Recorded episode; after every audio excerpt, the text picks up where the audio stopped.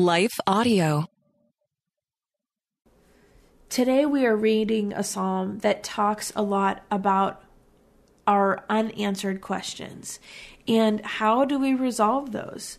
Are they resolved? Will they be resolved this side of heaven? Maybe, maybe not.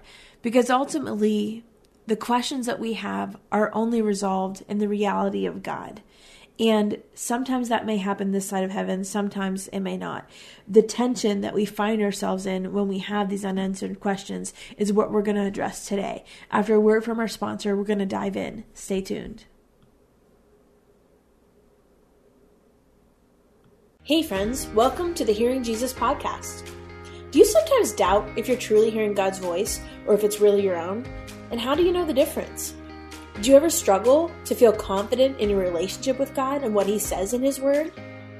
Do you sometimes feel stagnant or like maybe you hit a wall in your spiritual life?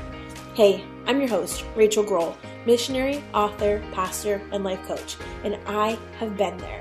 I too was doubting God's voice in my own life. I felt insecure about my relationship with Him, and I wanted to be obedient to what God was calling me to do, but I wasn't quite sure how to figure out what that was. I felt like I was wasting time trying to figure it out, and I just wanted a way to understand His will for my life. The answer for me was found in the pages of the scriptures as I learned how to understand what they were actually saying.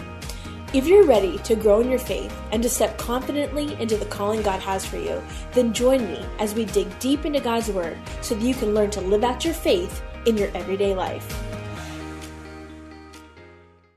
Hey, friends, welcome back to the Hearing Jesus podcast. I'm your host, Rachael Groll. Today we're going to be reading Psalm 74, and as a reminder, we're doing a devotional reading through one psalm each day. And the reason why we're doing this, if you haven't been with us for a while, you can go back and listen to our introductory session to the Psalms. But the reason why we're doing this is because the Psalm book was really the hymn book and the prayer book of Jesus and the disciples. It's the most quoted book of the Old Testament that we see in the New Testament. And so I felt like it was a foundational way for us to understand some of the things that the disciples and Jesus were saying. And then also, a lot of the Psalms point forward to Jesus in a messianic way, they point forward to him being the Messiah. So, if you are just joining us, you can Sign up for the newsletter at shehears.org, where every Monday you get an email that has the journaling prompts that go along with each of these podcast episodes, each book of the Psalms. And if you would like the previous episodes that we've done or the previous journaling prompts, Psalms 1 through 50 is now available at shehears.org on the resources page. And that's just $5. and includes both the audio devotional, some journaling space to write the key verse, and the prompt, the question, the journaling question for the day. And I like journaling just because I feel like it helps us get the information from our head and into our heart. So, like I said, we're going to be in Psalm 74. I'm reading from the NIV, and I'll be starting at verse 1. Why have you rejected us forever, O God? Why does your anger smolder against the sheep of your pasture? Remember the people you purchased of old, the tribe of your inheritance, whom you redeemed, Mount Zion, where you dwelt. Turn your steps toward these everlasting ruins, all this destruction the enemy has brought on the sanctuary. Your foes roared in the place where you met with us. They set up their standards as signs. They have behaved like men wielding axes to cut through a thicket of trees. They smashed all the carved paneling with their axes and hatchets. They burned your sanctuary to the ground. They defiled the dwelling place, of your name. They said in their hearts, We will crush them completely. They burned every place where God was worshipped in the land. We are given no miraculous signs, no prophets are left, and none of us knows how long this will be. How long will the enemy mock you, O God? Will the foe revile your name forever? Why do you hold back your hand, your right hand? Take it from the folds of your garment and destroy them. But you, O God, are my king from of old. You bring salvation upon the earth. It was you who split open the seas by your power. You broke the heads of the monster in the waters. It was you who crushed the heads of the Leviathan and gave him his food to the creatures of the desert. It was you who opened up springs and streams. You dried up the ever flowing rivers. The day is yours, and yours also the night. You established the sun and the moon. It was you who set all the boundaries of the earth. You made both summer and winter. Remember how the enemy has mocked you, O Lord, how foolish people have reviled your name. Do not hand over the light life of your dove to wild beasts. Do not forget the lives of your afflicted people forever. Have regard for your covenant, because haunts of violence fill the dark places of the land. Do not let the oppressed retreat in disgrace. May the poor and needy praise your name.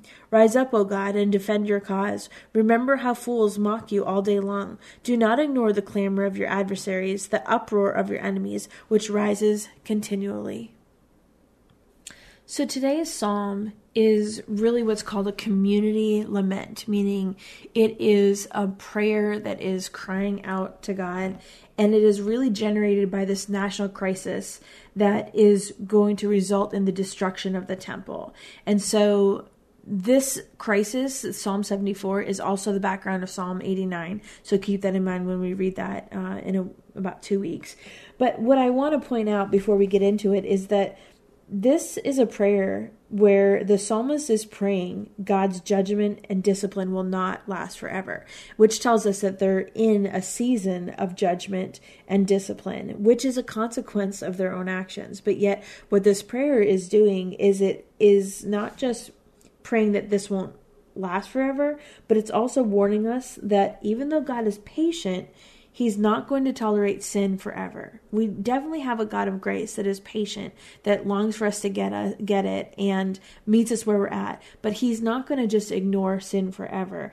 And I think that is a very stark warning for us especially as we tend to live in a culture that is so grace focused that sometimes we forget about the discipline part. And when that discipline comes, it feels a lot like disaster. It feels like sorrow.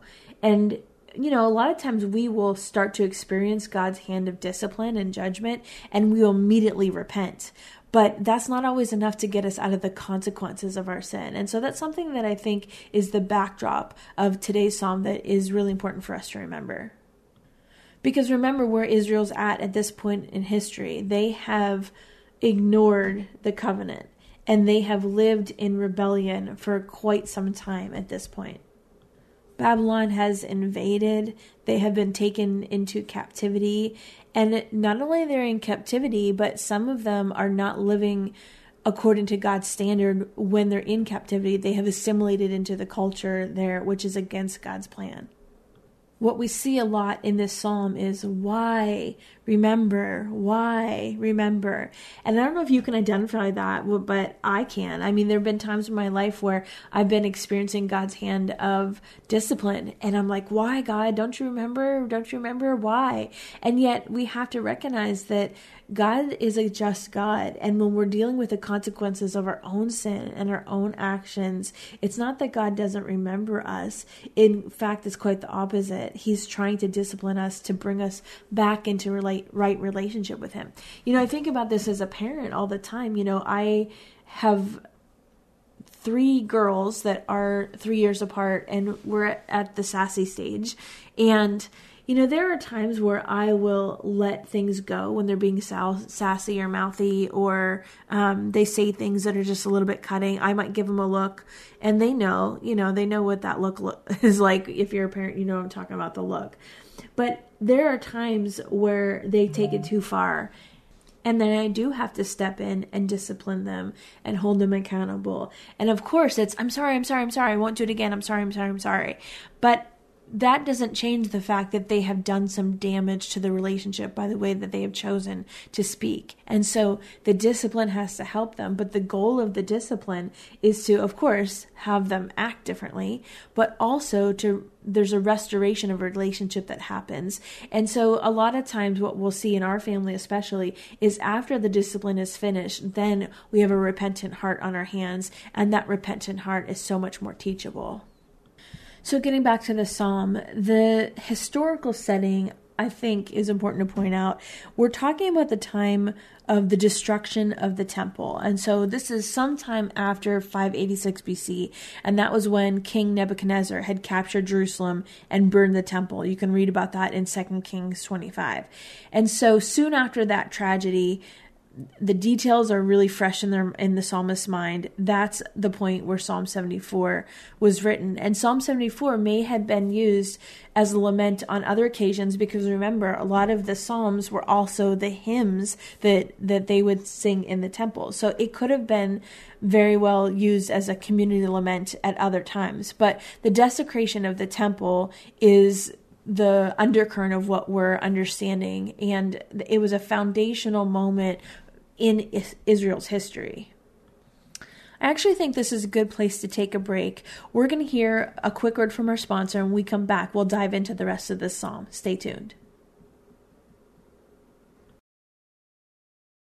As we dive back in, there's a couple things that I think might be helpful to point out as we go through this psalm.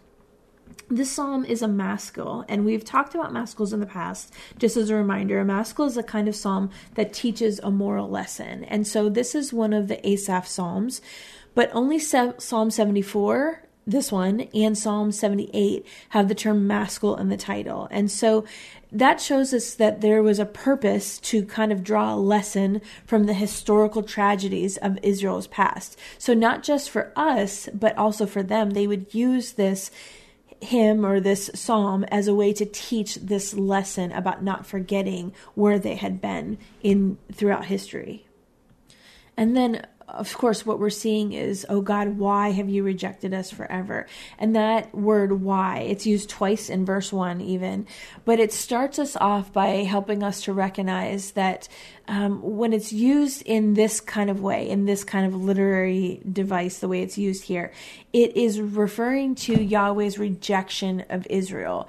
And there's an idea or an implication of abandonment of the covenant that he himself made with him. So it's not just like, oh, you know, we're, we're feeling the pressure of this, but it's reminding him, God, you were the one that chose us. You were the one that made a covenant with us. And you chose us and now you're rejecting us. And I think that's an important point because now remember what I've said about this in the past. Not everything that we read in scripture is prescriptive. Sometimes it's descriptive. And so we have all done that where we have um, we have done something and then there's a consequence and then we tend to blame the person that's dishing out the consequence instead of blaming ourselves. That's what we're seeing here go on with israel. And i say that just to make sure that we're re- recognizing that that is not an appropriate way to behave. A lot of the behavior we see in israel is not something we want to emulate. We want to emulate the behavior of god. We want to pursue the behavior of god god's character and god's nature. This is primarily a story about how god intervenes on the behalf of his people. We are not looking to the Israelites to say, hey, yeah, this is an example from scripture, so this is how I'm going to act. Instead, the opposite is true. We want to see how God interacts with them, despite the way that they're basically being accusatory against him when it talks about why did your anger smolder against the sheep of your pasture that smoldering anger it's kind of talking about an angry person who's breathing so hard that it seems almost as though their nose is smoking. That's the word picture we get in, in the original language. And so, since Israel is metaphorically talking about being a sheep of Yahweh's pasture, they are the sheep, He is the good shepherd. Um, anger smoldering against the sheep of your pasture is basically talking about why is your anger so visible to us and so we see this repeated attitude throughout the beginning part of this psalm. In verse 2, it's basically the psalmist is reminding God that they are his people, the inheritance that he has redeemed. And there's two verbs here that, that are talking about being redeemed or bought and then inherited. And it's this sense of reminding God of the purchased part of the commercial law. And so it's this reminder of we belong to you legally. And then redeemed is common to family law. So we belong to you relationally. And so what the psalmist is doing is laying down the groundwork for saying, okay, we are your responsibility. We belong to you legally and relationally. We are yours. We are people of your inheritance who you redeemed. All the way around, we belong to you. And so that is the backdrop of this reminder that the psalmist is doing. But then we go into all of this stuff that has transpired that has happened in the meantime. So it's talking about ruins and the sanctuary being burned and um, there's no signs from God, no prophets are left. And what we see is this sense of them feeling abandoned. They're feeling like not only are their circumstances terrible, but they're feeling like God has abandoned them in the process. And then, of course, there's an appeal. Don't hand us over like the wild beasts. And rise up, God. Defend your cause. Remember, remember, remember. And overall, we continue to have this sense where this is not just a prayer, but this is a plea of the heart. And one of the ways that we can kind of see this again is the way that this is written with the personal pronoun pronoun you for addressing God. So God is front and center in the psalm and he's really the subject of the prayer and the object of the prayer. So the destruction has been done to your congregation. Israel is the sheep of your pasture. This is the nation that you purchased. This is your inheritance. This is whom you redeemed. Mount Zion is where you dwelt.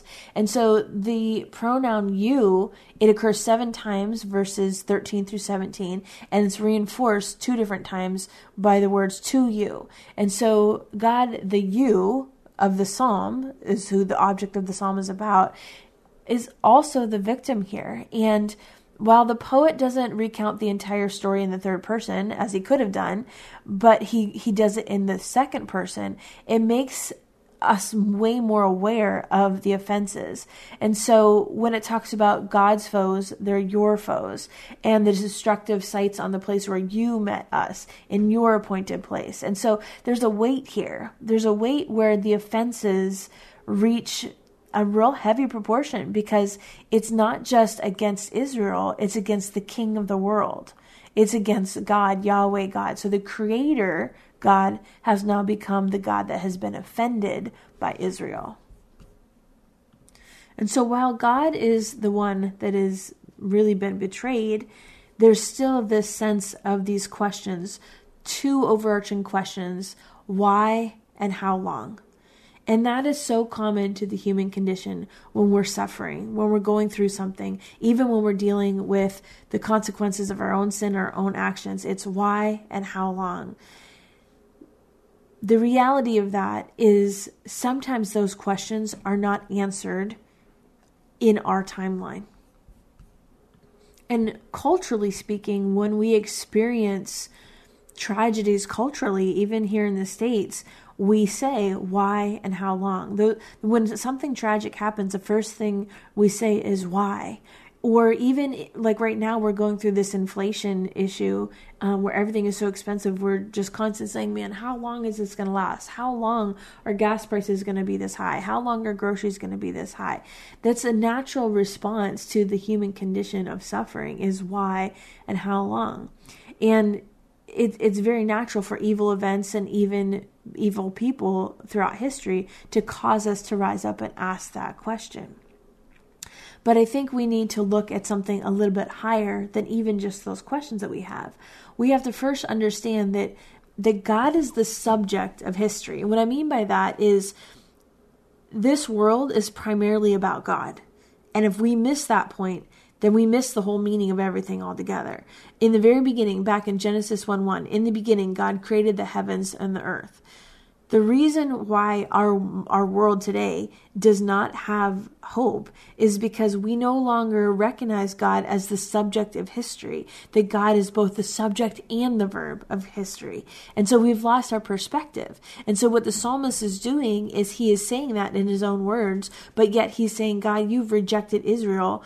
But then he's going one step further and he's saying, You are rejected as the king you're you were bringing salvation to the earth, but it's you that have been rejected. And so not just understanding that the people of Israel have rejected God, but God himself has been the one that was rejected.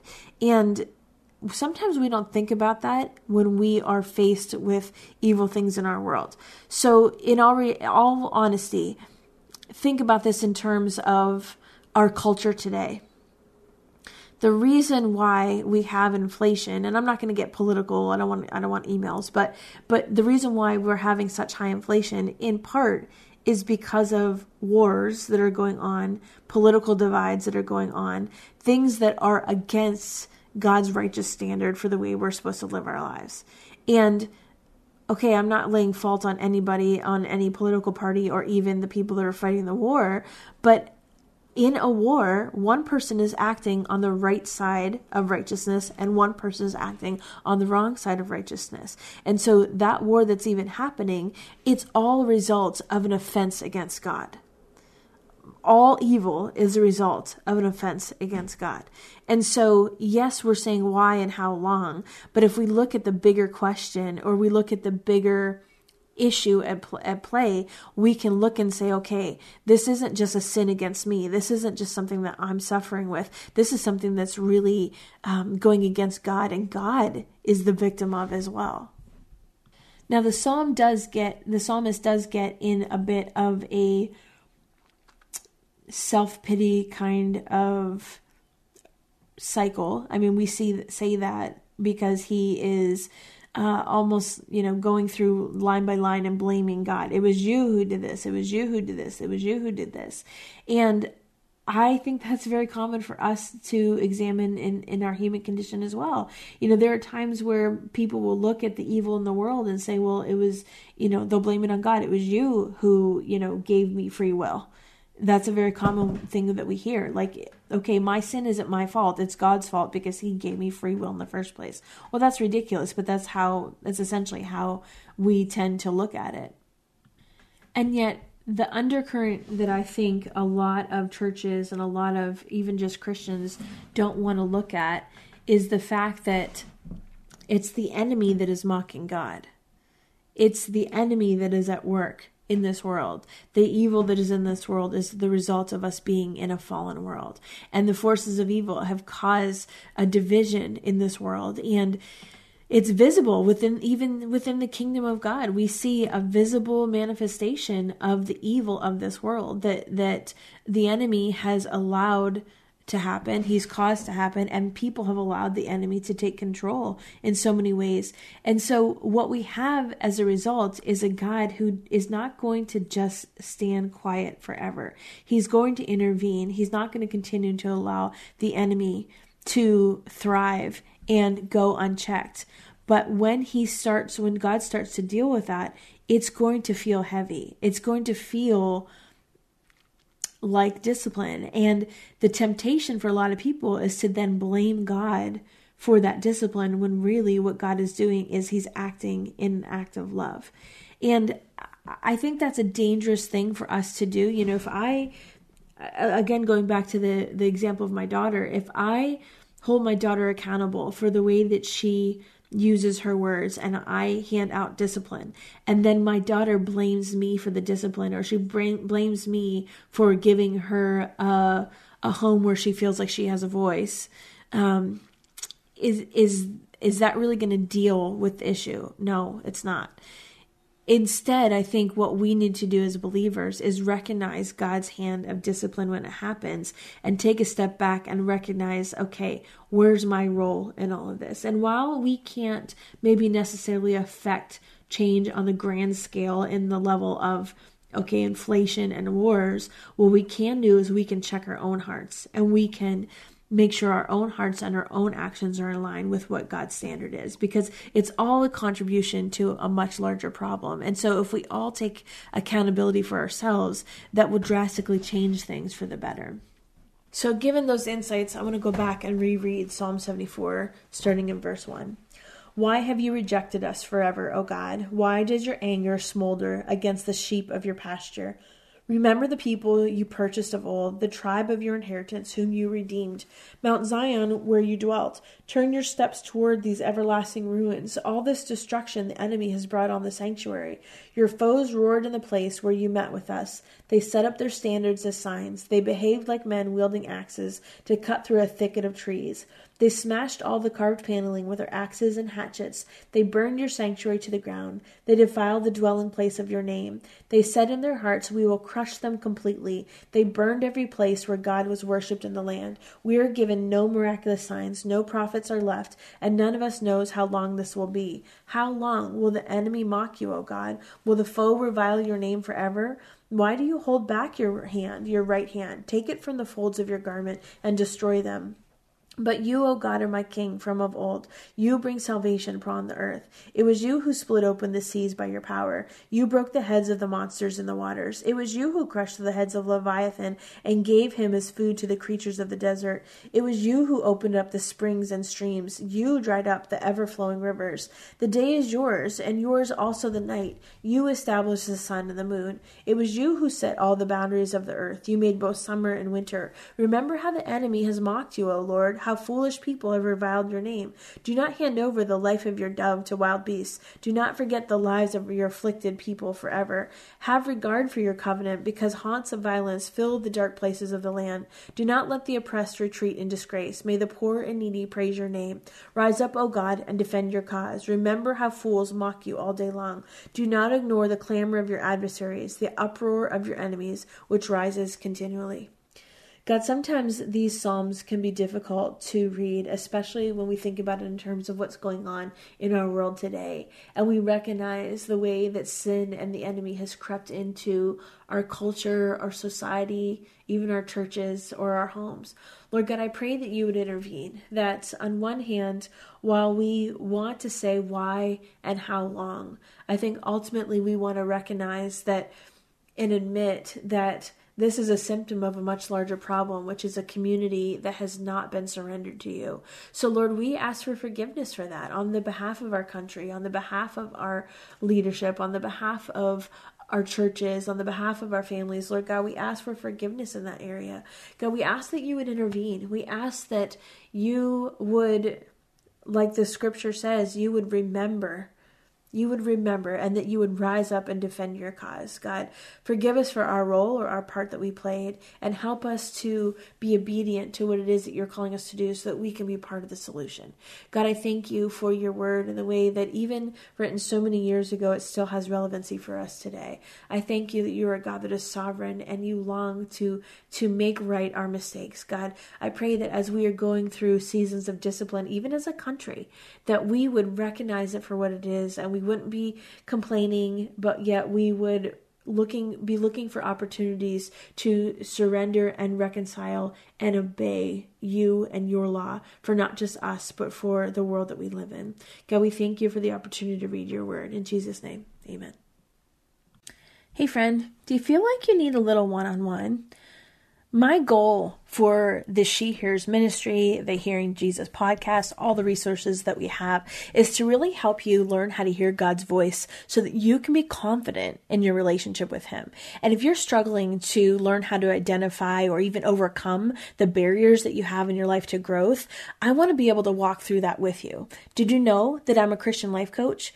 Maybe you're struggling with something and you need some objective biblical insight or opinions. Or maybe you need to work through something that feels just a little bit too heavy to do on your own. I would love to walk through that with you and land on some practical ways to achieve that goal. And so I have some limited coaching opportunities. If you go to shehears.org, there's a section where you can schedule some one on one time with me. I have Mondays and Fridays open right now going into the new year. So I pray that if that is something that you need, that you've been praying about, that it would be an opportunity for you to take advantage of some one on one time with me. And again, my heart is really to help you lean into whatever it is that God is calling you to do. I pray that that's a blessing for you.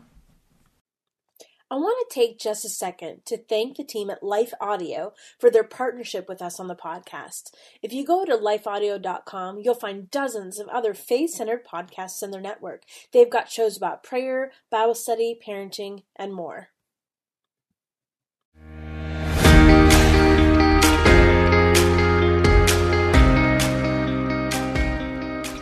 Hey, friends, if this podcast helped encourage, empower, or equip you for God's call in your life, I would love it if you would head over to Apple Podcasts and leave me a review. That's the number one way you can support my show. You can also join our free Facebook community or Instagram page where I share inspirational tips, resources, and prayer throughout the week. Hey, I want you to know I'm praying for you this week. Know that you are loved, you are cherished, and you are His.